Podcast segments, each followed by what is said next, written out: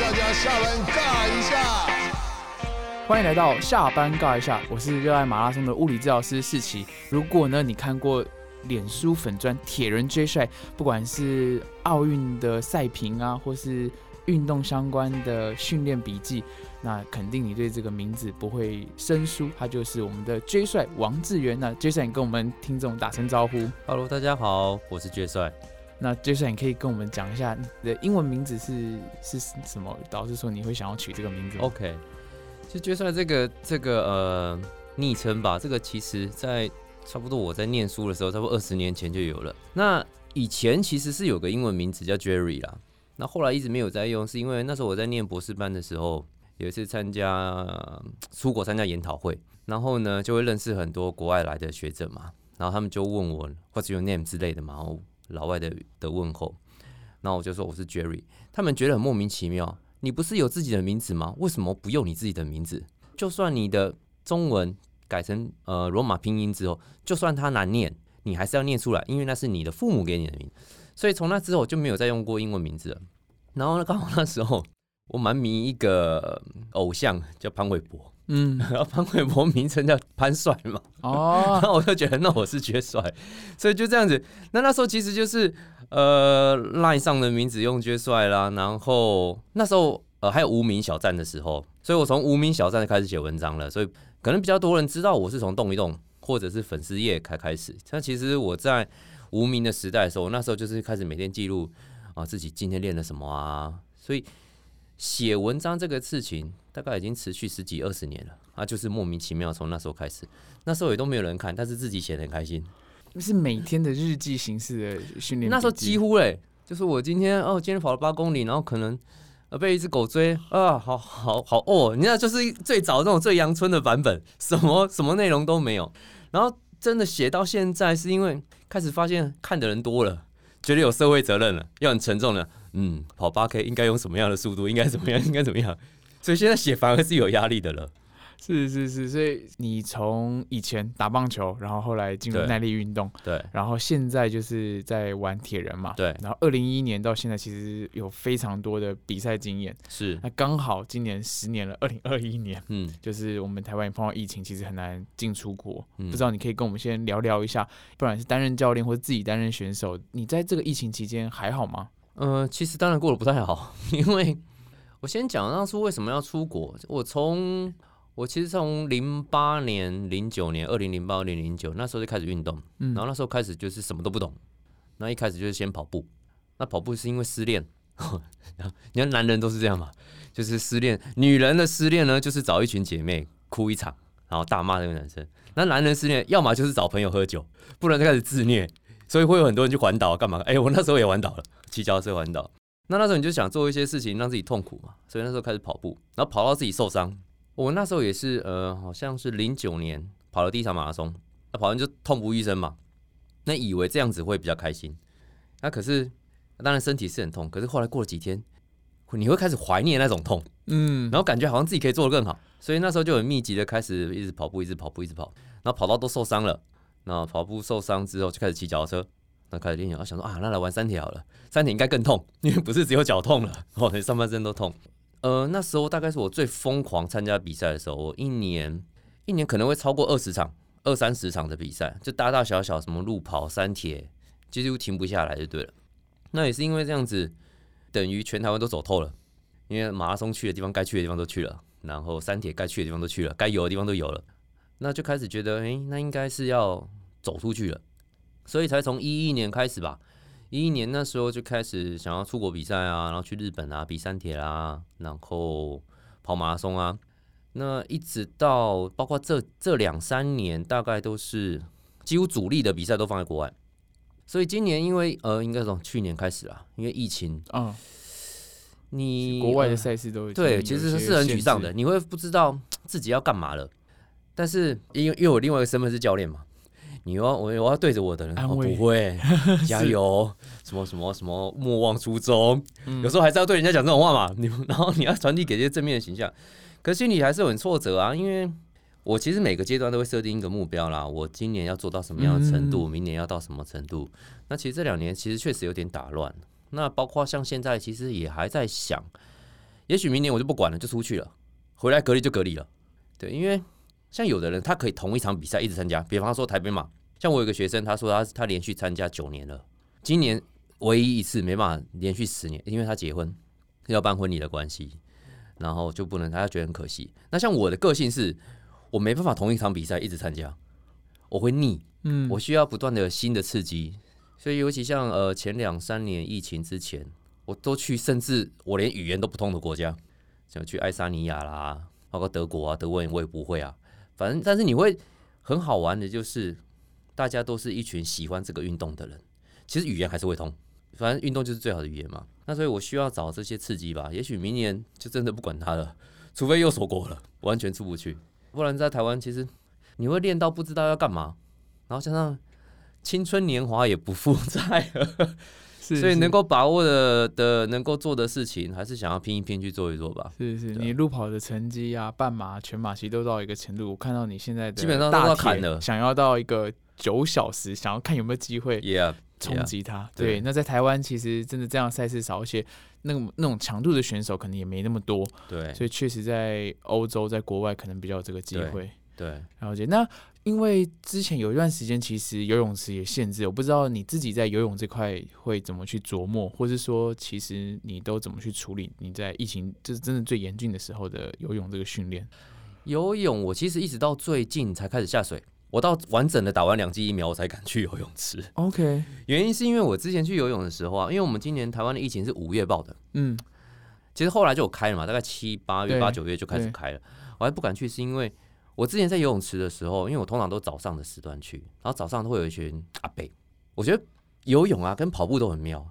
只要是阿北，通常实力不会差。然后你可以天天看到他来游泳哦。然后那群阿北以前很喜欢跟着我游，那阿北很喜欢聊天，但是我很怕，所以呢，我有一阵子不敢去。然后包括我到十一月开始回游泳池的时候，我也尽量避开他们阿北会来的时段，因为我怕被他们看到。然后这几个月游泳，我那时候呃，大部分就大部分很多人都 work from home 的时候啊，那时候大概是关在家里嘛，不太出门。那时候甚至连出门都强迫要戴口罩嘛，吼。那我就开始只能拉弹力绳，游泳就只能拉弹力绳。然后我那时候本来也很好奇，我如果拉了，也许四个月、五个月之后，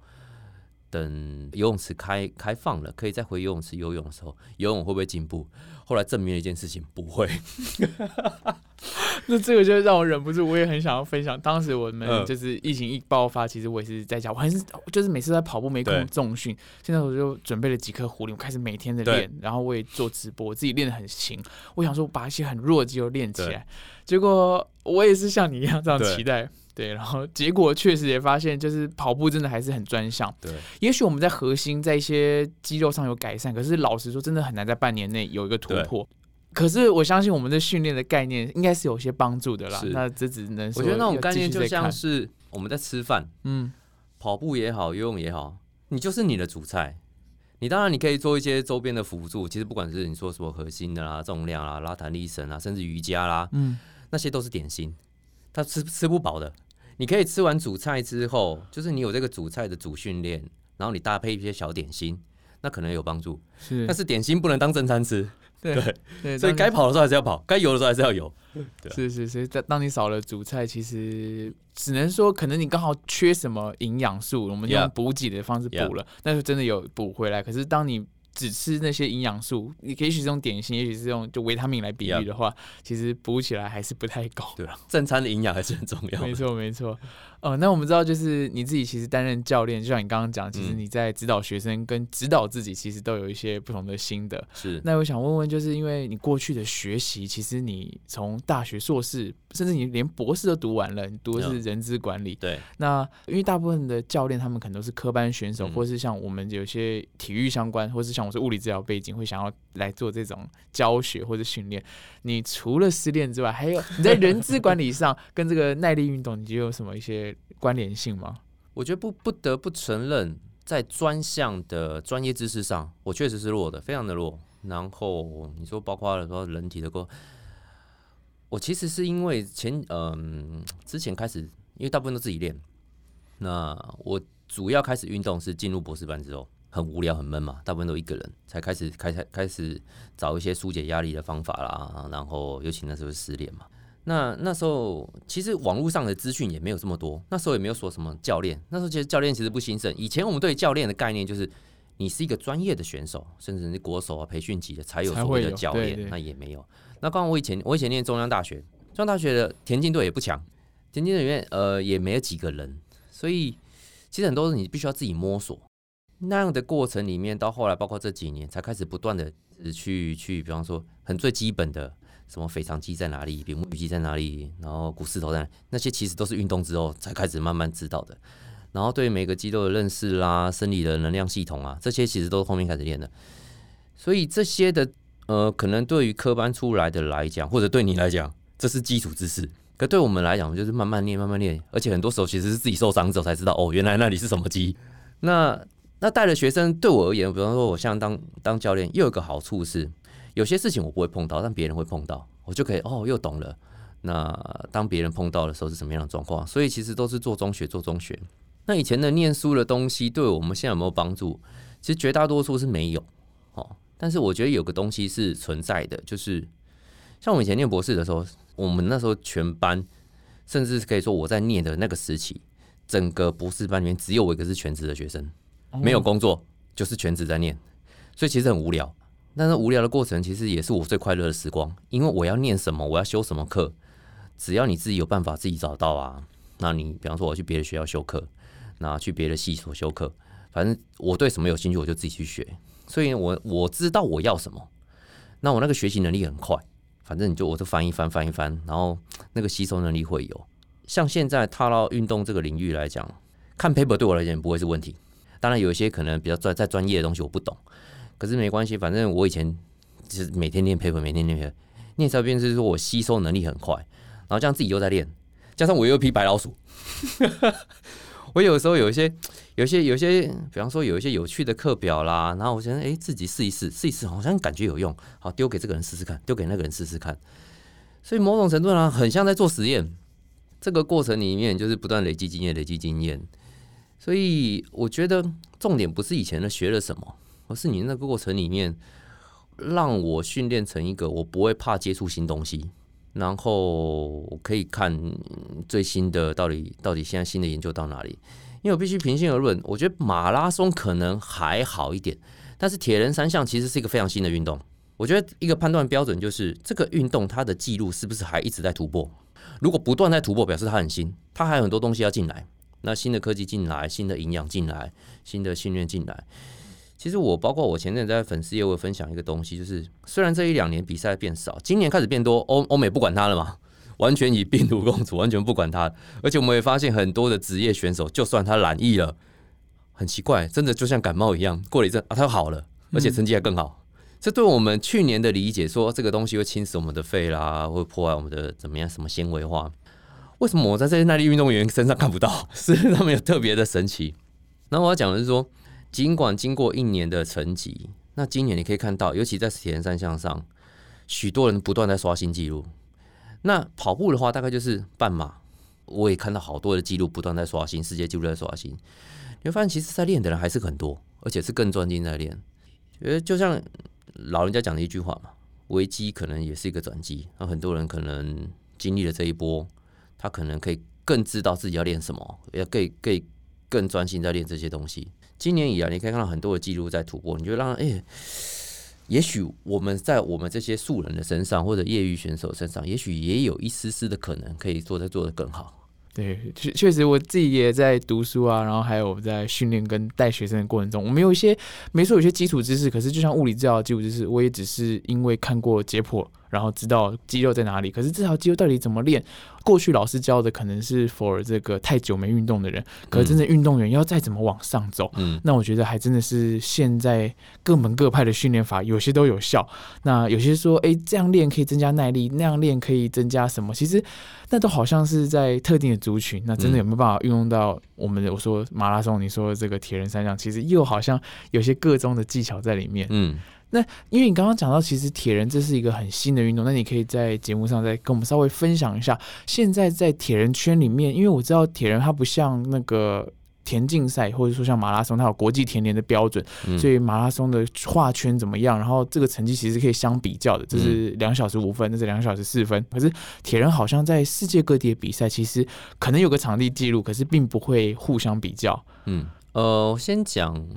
比较成绩比较上好了。其实铁人三项成绩确实没有太大的比较意义，它真的不像说我们讲，哎、我今天马拉松，比方说我们今天讲嗯叔叔讲，哦我马拉松是一个三小时里面的人，那别人听到就会知道，哇，你是大概什么成绩？你是四小时，你不知道。这个这个这个圈子里面一听就知道你的 level 大概在哪里。那铁人三项当然也可以，但是比较，嗯，它的代表性并没有马拉松这么高。那我觉得简单来讲，分成两个距离啊，一个距离就是奥运标准距离，五十一点五，51.5嗯，就游泳一一千五百公尺，一点五公里，骑车四十公里，跑步十公里，这是一个。那主要都是 ITU，他们有个协会叫 ITU，这是最最大的官方的组织。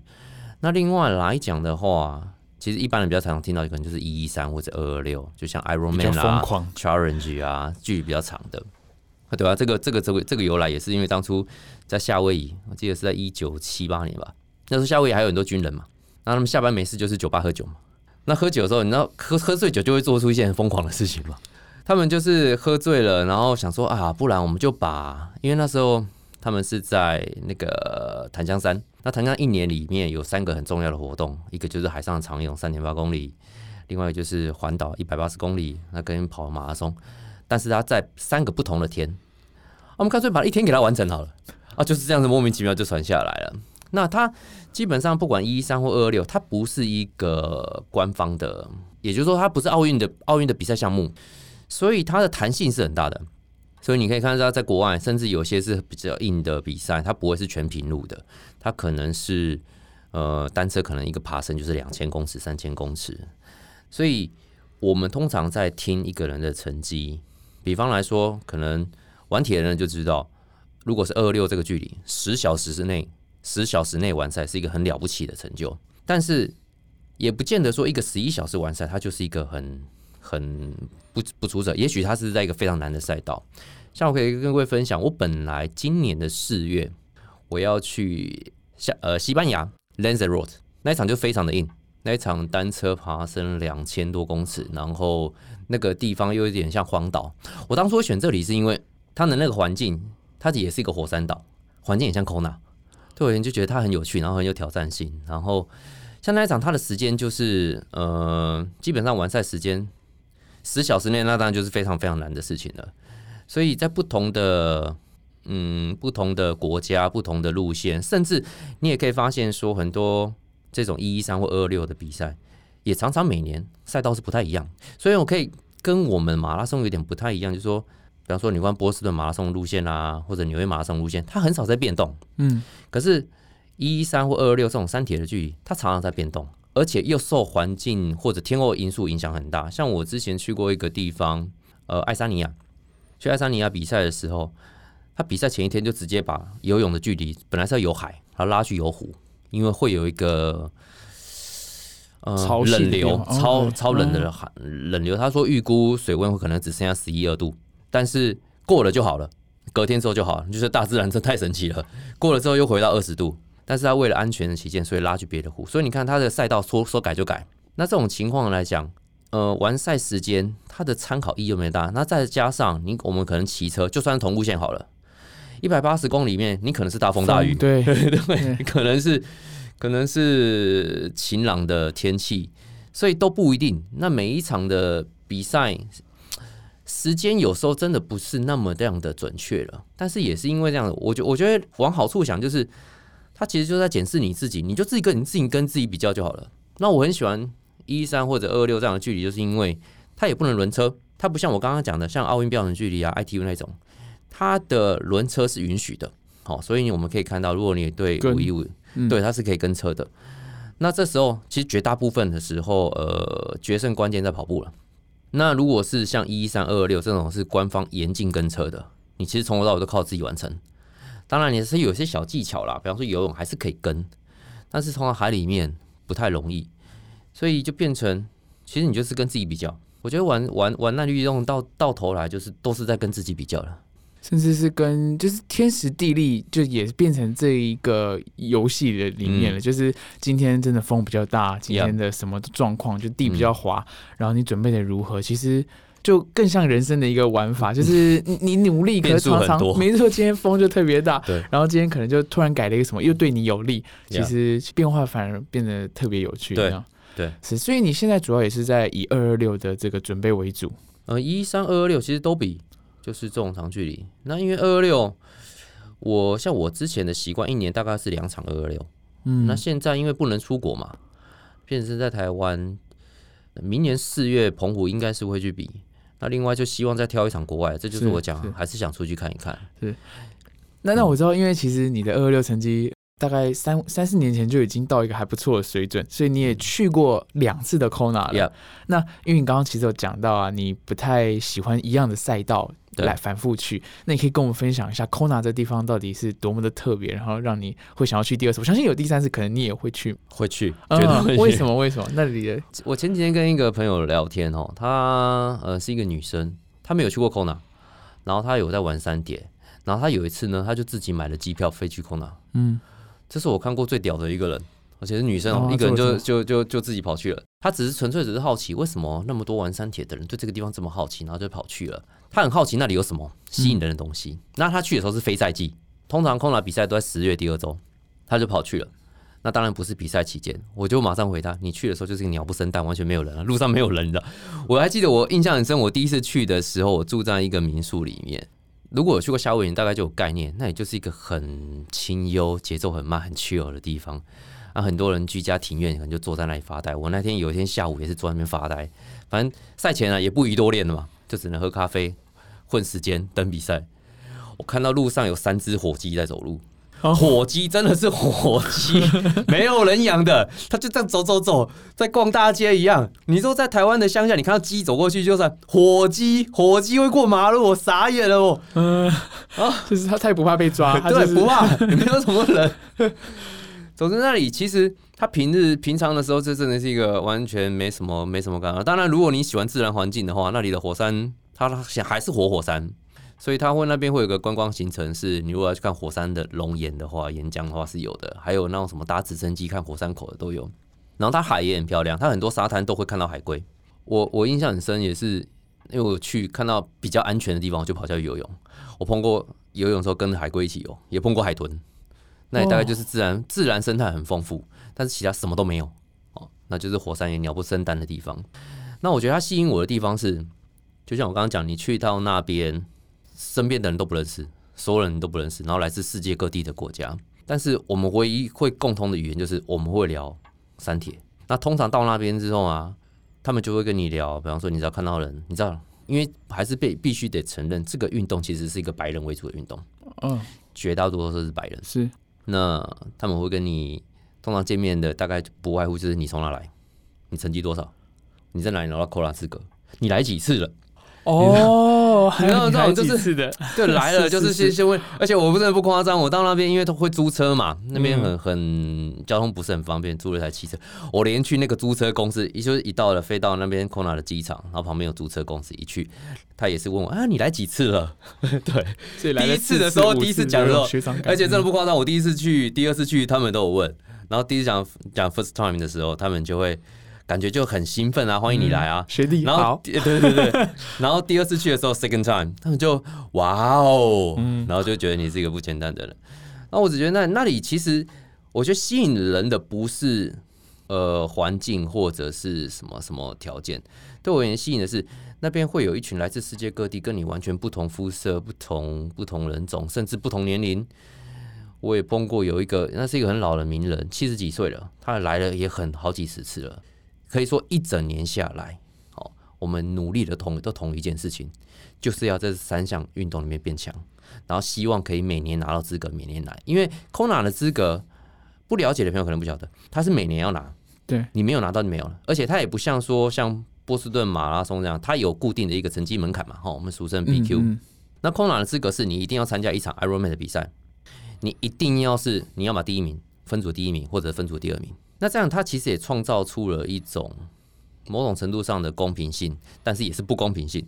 公平性的意思是说，我们可以根据年龄来分像波马 BQ 一样。不公平是，也许你那一组只有两个名额，因为男生通常，哦，然后每次人家都来你这里，也许他来就是我可能今年我成绩，我的我自己的完赛成绩不漂亮，可是不好意思，啊，我就第一名了。那我拿到资格，但是有可能我今年表现超级好，我可能我自己打破了我的记录，成绩可能破了一个小时好了。嗯，可是有两个人比你更快，那不好意思，那就不会是你。所以说公平也公平，不公平也不公平。那你这时候你就只好好吧。像我那时候还认识一些国外的选手，他们真的就是每年飞到各个地方去拿比赛，甚至会去研究哪个哪个区哪一场比赛好拿。所以容我跳回刚刚讲那个事情，就是这两年的疫情，有时候说实在的，我我其实也在想，如果就算就算我现在可以去 Kona，其实我还是会希望大家就是各个国家几乎都能来，因为我觉得那样的竞争才有趣。你现在像这一年，就我的观察，虽然很多欧美的比赛开了，可是其实人数不多，或者就是局限于那个那个地方。那其实我觉得这样也失去了竞争性的意义了，因为有时候你去一个国家，然后可以看到各个地方来的人，我觉得跟其他人一起竞争，这样比较好玩。对啊。是是，要不然其实就是同个地区的那群老面孔，好像在地的铁人社团的一个比赛，那种那种交流感就少了一点。对，嗯。少了一些新鲜感。是是，甚至你到了 Kona，其实你当地可能在餐厅啊，在路上，就像你说租车的时候碰到的人，他们都会问，然后都会嗯。聊，嗯。然后大家真的就是各行各业的人，然后又又又要把时间抽出来做这么大量的训练。其实平常我们在这个应该是你们在这个环境下，应该都是在练到没有朋友，一定要练到没有朋友的情况才有机会，不可能有任何应酬，不可能有什么，然后就是。反正三项就是要轮流练，轮流练，嗯轮流练，一天要两个，我听了我都都非常的敬佩。其实每个想要尝试这个的人，嗯，那就是其实之前看到你很多文章啊，就其中我记得你有去翻译一篇就是国外的文章，就是讲说玩铁人，就像我们刚刚讲的，其实都是要练到没有朋友，所以常常是 就是觉得我一定是练的还不够狠，所以我才没有办法达到就是分组的前几名，没办法拿到 Kona。所以当时就有一篇文章，你三月在部落格分享一个就是五个。认真磨人常犯的错，那我现在简单就是念一下，帮大家讲有哪个常见的错误。第一个就是多不一定好，第二个是当铁人成为你的身份认同，第三个是不知道倾听身体给你的回馈，第四个，哎，决赛叫做说它叫做勿因小失大，那这个等下决赛可能有很多分享。第五个呢是别忘了运动带给你的乐趣，那你可以简单的跟我们分享一下你当时读到这篇文章的一些想法心得。我发现很多人喜欢比跑量。那我常常跟大家分享，其实我跑量真的不像我，就算我专攻马拉松的时候，像过过往的前几年疫情之前，我通常冬天会跑一个马拉松，原则上都是挑日本，然后就是去日本跑马拉松，然后顺便过年过农历年，也是因为那段时间我老婆比较有假啦。那反正就是看那个我们的农历年的时候，日本有什么比赛，我就跑哪一场就对了。那我就算在专心跑马拉松的时候，我的跑量紧绷就是也只到四百公里。或者那个老王卖瓜一下，我的 PB 是二四三，两小时四十三分。其实我紧绷也只到四百公里，嗯，我就上不去了。那我不是一个很追求大训练量的人，我那原因是因为我觉得先不讲那个跑多了你会容易受伤这件事情好了，我觉得跑多了不快乐啊。是是是，你知道，包括练三铁也是，你知道常常我们我们其实被教育一件事情啊，就是从小到大我们被教育就是 no pain no gain。嗯，尤其练三项，你常常就是好了，那今天大腿酸，那就不要练脚踏车，去跑步好了。那小腿也酸了，好吧，那去游泳好了。啊，上上半身也酸，哎、跟你大腿应该好了，可以练车了。就是这种无限的循环，所以很多人已经很习惯身体永远是带着疲劳，甚至他自己已经受伤了，他也不知道。我觉得发现很多人是有这种问题，或者是他是越来越僵硬。其实、嗯其实你的活动力变差，其实就是一个我不能说到受伤，但是应该是一个 overuse 过度使用的状态了。那过度使用再下去就受受伤。但是你发现很好玩的一件事情，很多人受伤是我一定是练不够，嗯，所以呢，我只要多练，我应该就够了。那我就觉得应该不是这样子的啊、那我刚刚讲的讲的另外一个角度就是，我真的练多的时候就不快乐啊。就是你知道，你常常要逼着自己的身体，然后明明已经很很酸很痛，然后还要再多撑一点，多撑一点。那我觉得这个其实就回到最后一点，那个你其实就失去这个这个运动的本质了。你就想嘛，那时候练到四百公里，而且其实也不是每个月，就赛前一到两个月到四百。那你就常常一天要跑两次嘛。对。那那时候真的是会跑到很厌世，而且跑马拉松又有一个又有一个比较大的关键是你要控制饮食，其实要控制的比练三铁多。哦我体脂肪要降的，我那时候体脂肪降的最低降到五趴，对，那就是为了为了为了要拼成绩。哦，那时候真的是很多东西就不能吃。我那时候练出了一个本领哦，就是呢，我还是很喜欢去逛一些，比方说便利商店啦，或者是甜点店啦。而且你知道，越累的时候越渴望高碳水，对对，叫精致油精致淀炸粉。对对对对对都是，嗯，我已经练那时候练就了一个本事，就是呢，我可以站在那个蛋糕店前面，我会去百货公司地下街，然后这边看、看一看，然后我想象它是什么味道，然后我觉得我吃到了，这是另外一种意向训练。我一直看，一直看，一直看，我吃到它了，我吃到它了，我知道它了。应该这么说啦，我觉得如果一年下来，你有可能两个月、三个月是做这样子，OK，嗯，还可以忍。但是如果一整年都是这样，那我觉得你 你觉得是心理变态，对不对？你不可能每次经过，那可能那个那个那个柜台小姐会说：“好了，先生，我送你一个蛋糕好了，你不要一直看了。”就是我一直强调的啦，就是训练它还是要周期化，你该累的时候你要累，那你该放松的时候就是好好放松。那大赛之后，其实真的不管你比得好还是不好，你就是放松，你才会觉得说，哎呀，我那时候的努力是值得的。但是如果一整年你都逼逼迫自己要跑量要大，然后很追求那些数字，其实不是你在追求这些数字，是数字追着你不放。你晚上也是可能会做噩梦之类的，有的人其实压力大到会这种程度。那我觉得这样子其实就失去了这个这个运动的本意了。那另外就是，就像我刚刚有讲，我很喜欢。我很少同一个比赛会参加两遍以上啊，就是你就到处看，到处看。那像我还有一个我有一个习惯，这也是我这几年观察到的。台湾现在比赛一多，不管什么样的比赛，很多人都是，比方说以马拉松来讲，甚至是当天早上才到会场，比完马上走人。我觉得真的不好玩的。嗯，我觉得你还是要像我，基本上习惯还是至少会住一晚。不管怎么样嘛，你自己要比赛没错，你的家人要玩啊。是对不对？你带你的家人，然后去去，像我以前也都是出国，我几乎都在带着我老婆一起嘛。那结束了就带她到处去玩，这样她才会支持你继续运动啊。对不对原来 原来，嗯，所以该累的时候，该操的时候要操，该放松的时候要放松，两个两个要做出来啊，嗯，这才会让这个运动比较好玩一点。是是在平常训练的时候，其实一年里面本来就是排出周期，Yeah，然后就像你玩铁人，其实也是这个原因，你可以有不同的训练的内内容在里面。那甚至就是在赛事的当天当周，其嗯实确实其实跟家人的相处也是一个机会。是。那我也不是全盘否认说我们去做一些嗯超负荷，必须承认超负荷是必要的，但是你不能一整年都超负荷。所以你要负荷要 overload 的时候要上去的时候要上去，然后要该下来的时候要下来，那你训练才会有效，而不是成天在看医生。我我我不晓得，像今年如果没有比赛啊，那种比赛少，哎、换我访问你。好好，行行行，像今年这种比赛的少的状况，或尤其是年终，那大家很多人也不能出门跑步。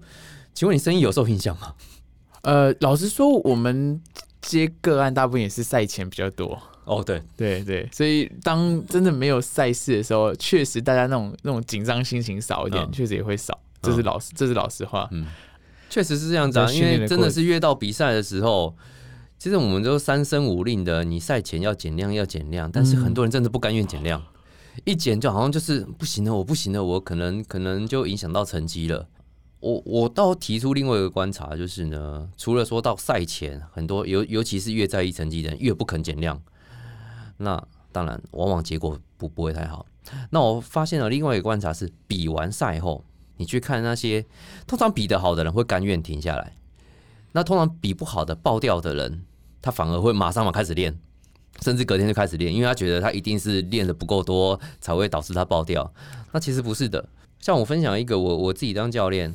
我觉得我的角色，我以前也也以为教练的角色其实好像就比方说给最好的排课课表啊嗯，push 你啊，去练啊。后来我发现，其实绝大多数的人要的不是一个 push，是一个 stop。我常常在哦做的角色是踩刹车。是那像现在台北马结束嘛，那我有一些学生跑，跑完了，很多人我是强迫他停，你就是给我停练。要包括赛前也是，很多人到赛前会不放心，应该是不是要多跑一点，多跑一点，没有给我停。然后这时候威严就要出来了，我就是要你停，我要你带着健康的状态去比赛，比完赛该休就要休。而且我常常跟人家讲一件事情，你之所以比赛会爆掉，哦，当然有可能因素很多了，有可能是配速配错了，哦，前面太太积极了。那也有一种状况是，其实你已经完全超乎你的状态了，超乎你的体能的负荷，所以你爆了。你如果是爆的状态，更该休，你更该让你的身体好好休息，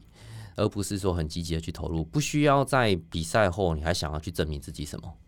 是是，所以其实你你做这个教练角色，反而是要说进他心坎里，让他认同他真的该休息。因为有时候他知道自己身体是有状况，是嗯他知道理性知道是该休息。可是就像你刚刚用的词，我觉得很切很切到那个点，就是说想要证明自己，嗯我们就觉得啊，我说好要三小时半了，说好要三小时的，嗯，结果慢了十分钟，慢了二十分钟，其实嗯就很想要，我一定是练不过，就有一种想要的谴责跟责罚自己，让自己嗯下一次更好。就嗯对我觉得这确实在我们很多已经有训练动机的人身上是常看见的。嗯，其实我觉得不需要太在乎，甚至是说，很多人说我一定要破三，或一定要怎么样才可以证明我是什么样。其实我真的觉得这不用，嗯这个就是我们个人的兴趣，我们自己的追求。你想做那就去做，啊，也不一定一定要强调，甚至诉诸天下，我一样一定要怎么样，一定要怎么样。其实不需要这样子的，它就是一个好玩的兴趣。是是，可是反而有些人就是因为投入时间太多，太想要进步，反而那也是一种一种太会变求好压力了。是是身体脆弱变强壮有一个重要的前提，就是他有充足的休息跟营养。对 你硬练呢不会改变什么。像比方说马拉松，如果单跑马拉松，我觉得还好。但是到了超马之后，很多包括超马还有超铁，其实都是这样子。我们会很在意，我们要达到那个量，嗯那个训练量很重要，所以要不断的叠量、叠量、叠量。嗯哪怕你身体再疲劳、再疲劳、再疲劳，我们都会相信自己可以克服过去。所以某种程度，你其实会欺骗你的大脑。哦，我今天明明疲劳，但是我还要是要练，那反而没有太多的休息时间。那另外讲，其实大部分人都还有上班，那甚至要顾小孩的，睡眠又不足。我们又知道睡眠又是最重要的休息的来源，所以这时候要硬练、硬练、硬练。我觉得真的，就像我一直强调的啦，你你的训练一定要 smart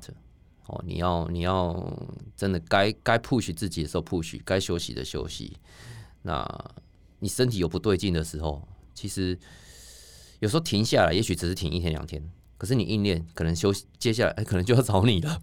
找你治疗了，那可能就是一个月、两个月疗程了。没错，对啊，是是，因为常常大家就是有一种，我上一次的进步就是因为我克服了某个痛苦所以我这次还没进步，应该是我吃的痛苦还不够多。我相信到了铁人，就像您说的，就是其实大家有工作，然后你又要负担这么多事情，其实光工作就是一个很大的 loading 了然后训练又要这样子排下来，很容易必须要欺骗自己，我就是吃的不够苦。嗯，啊、所以请听自己身体的声音，就是你说训练要聪明，其实某种程度也是科学化训练需要进来的一个原因。那第四个雾音小师大，我记得这是一个比较特别的翻译。那这个你当时看到的时候，你有什么心情？你觉得应该怎么跟铁人提醒我？举个例子还来来来说好了，就以马拉松了，我们就讲同讲马拉松，马拉松因为比赛还比较多嗯，，OK，接下来可能是扎达马拉松，我扎达马拉松，那我是不是需要在一个月前跑一场半马，或者我跑一场十 K，或者跑跑一场五 K？测验一下。对，测验一下。就像我们我常常是讲的，你的比赛要分级，你要规划，比方说你要规划下一个年度，你比赛要分级，A 级是什么，B 级是什么，C 级是什么。可是你会发现，很多人上了场之后，全部变 A 级了，或者是超 S 级，你知道吗？就算叫他跑个五 K，他也变成 A 级。如果你要在一个 A 级赛前放一个 B 级或 C 级的小比赛啊，跑一个十 K 或者半马，这个时候它其实会有一个潜在的风险，就是通常我们可能赛前一个月或者是六周或者八周，这个是比较适合的，我们把强度拉起来。可是也不要忘了，那个时候还没开始做减量，那时候也是你身体最疲劳的时候。但是你如果去又全拼，因为你知道吗？距离越短越拼。对，可是通常西级赛我们都找小比赛，他又想要跟人家拼。我觉得大家要跑过就知道，你也许为了快一公里，可能平均配速可能多个五秒、十秒，可是你要付出的那个费力程度大很多，对，那个很可能让你受伤。是是，那常常发现的，这是一个观察到的一个现象，就是很多反而西级赛跑得好，到了 A 级赛的时候，他爆了。就是呢，他排了一个错误的比赛，那或者是说他带着过高的企图心也好啦，过高的费力的程度也好，去去去参加那场比赛，说：“哎呀，我想到我自己曾经就有这样的例子，我想起来了，在二零一八年的十二月还是十一月吧，我去美国 Ironman Arizona，会参加 Ironman Arizona，然后赛前呢，大概一个多月吧，我去跑了一个溪头半马，那个是山路。然后那一场呢，一出发之后就跟有一个在台湾的外国人，对不起，我想想忘了他的名字。然后我就跟他从头摇到尾。我本来那一场没有打算尽力了，然后但是呢，我就很哦，你要么就赢我钱多一点，不然就输我。就从头到尾这两个一直在肩并肩。那你知道两个这样的人，其实个性会很像，都是企图心很强、攻击性很强、很想赢的人。结果呢，他很贼，到到终点前，终点前是一个下坡，下坡下去之后再转进去。他下坡的时候大概剩下两三百公尺吧，他就跟我说，他他会想冲稳，他就说他不行的，我叫我先冲，哦，我还真的乖乖的冲了。就他最后从我那边超过去，但是那一场我实在太费力了，所以后来我的在比目鱼肌接腓肠肌上有一点撕裂伤，所以我到 Ironman Arizona 之前都不能跑，我甚至到比赛前一一天，我跑跑了两三公里吧，我脚就痛。是我那场真的是很呕很呕很呕，可是比赛时候没事，那比完赛也没事啊，但是。我觉得那个就是很很经典的这个因小失大的 case 啊，就是你看那个赛前一个多月，等于我都在治疗，我没办法练跑，你体能拉不起来，那个你就等于说你你等于你放掉了你最大的目标去拼那个啊，结果第二名啊，这有什么意义呢？这个就是我觉得一个一个经验分分享给各位啊，就是如果你今天定位它是 C，它绝对就是 C。嗯，你不能去有太高的什么企图心啊，要要怎么样？是这个真的要分得很清楚。说好五分数，就不要一直给我跑四五零，就是一迈五分数，你知道吗？对对对对，因为其实就像你说，因为前面的训练量是大的，下一周训练量搞不好还是不小。对，然后某种程度，因为我们正在爬一个进步的感觉，所以你会觉得，哎，我现在如果半马九十分，那搞不好我有机会再练一练，再练六个礼拜，我就是破三了，这样。所以就会觉得我要证明，我要达到一个半马的 level。代级完全不是功，然后喜欢那啦，真的是讲到心坎里，大家要听听进去。OK，那因为我们知道，其实就在你这这么多年来在从事这运动，然后一开始是因为失恋，可是后来哎，你也在一个铁人赛里面跟你太太拍了这个婚纱。哦，对，我相信每个就是热爱这个运动的人，其实背后都需要有些人支持他、陪伴他，或者至少允许他。那你可以。跟我们分享一下，就是你跟太太的一些互动啊，然后他在这个耐力运动上，他自己的从事状况。我先分享，就是我老婆她只跑过一场马拉松，嗯，然后那一场马拉松之前也参加过几场小场的路跑赛。那她就是很典型的，她跑完那场马拉松就不跑了，你逼也逼不来，没有用，你不然逼来会吵架的。原来如此，所以那其实我心里就很知道，她没有很喜欢做这件事情，她只觉得我马拉松这件事情我跑过了，我 OK 了啊，就是名古屋女子马。我 Tiffany 项链也拿到了啊，就好了。可是很好玩的是，就这个这个事情也很妙。他拿完了，其实就放在抽屉了。那个项链也从来没戴过，现在收到哪里我也不知道。我觉得，所以那个过程就是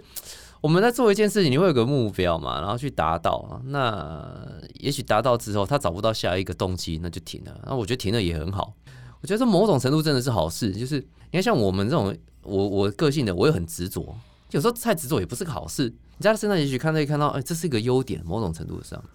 那提一下，我我我太太，我们其实也结婚很久了，呃，七年、七年、八年。然后从结婚前我们就开始，几乎出国比赛我都带着他嘛。那我觉得他有一点是真的是最厉害的，我的所有的出国的行程，包括什么机票啦、住宿，全部他处理，全部他定，行程怎么排，全部他排。然后我觉得他最厉害的不是排这些东西，最厉害的是他其实不会英文，不会日文，完全不会。我太太她其实她很早就出社会工作，她十几岁就出社会工作了。但是她很厉害的就是她可以猜意思。你知道我们去过的国家，我们包括还去过俄罗斯，俄文也没有不懂。而且我也是去了俄罗斯才知道，英文你讲英文没有人要理你，甚至会有点歧视你，因为毕竟美俄的关系不是那么好。比方说像我们去俄罗斯，我们是坐坐游轮。那些游轮甚至连英文都没有，反正他就是想办法，他会用自己用 Google 翻译，然后去猜那个意思，就这样弄啊弄啊弄啊弄的，我们还是可以出国比赛。我觉得他最厉害一件事情，那我分享一个小故事，是他真的很很强的一件事情，就是我觉得那个我们的比赛默契是非常非常好。有一次那时候好像很多年前，我在垦丁拿到 Ironman 七零点三世锦赛资格，然后那时候我记得我好像是分组第三名吧。Ironman 七零点三的世锦赛跟 Kona 还是一样，都是有每一个分龄组有名额，但是不一定几个名额，要比完赛才会知道，他会根据完赛人数的比率去分配。然后那时候我也不确定我会不会有，就后来那场比赛，就台上宣布嘛，赛后赛后的颁奖典礼宣布了，我拿到资格了，然后就很兴奋，因为那一年是要去澳洲，台上确认喊了我的名字，然后问我要不要要不要去，我说要，然后马上转头看我老婆，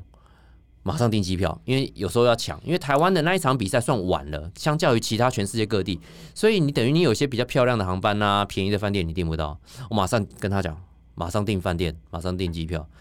他就说他很淡定的讲，早就订好了，他赛前就知道我会拿到资格，就是这么淡定，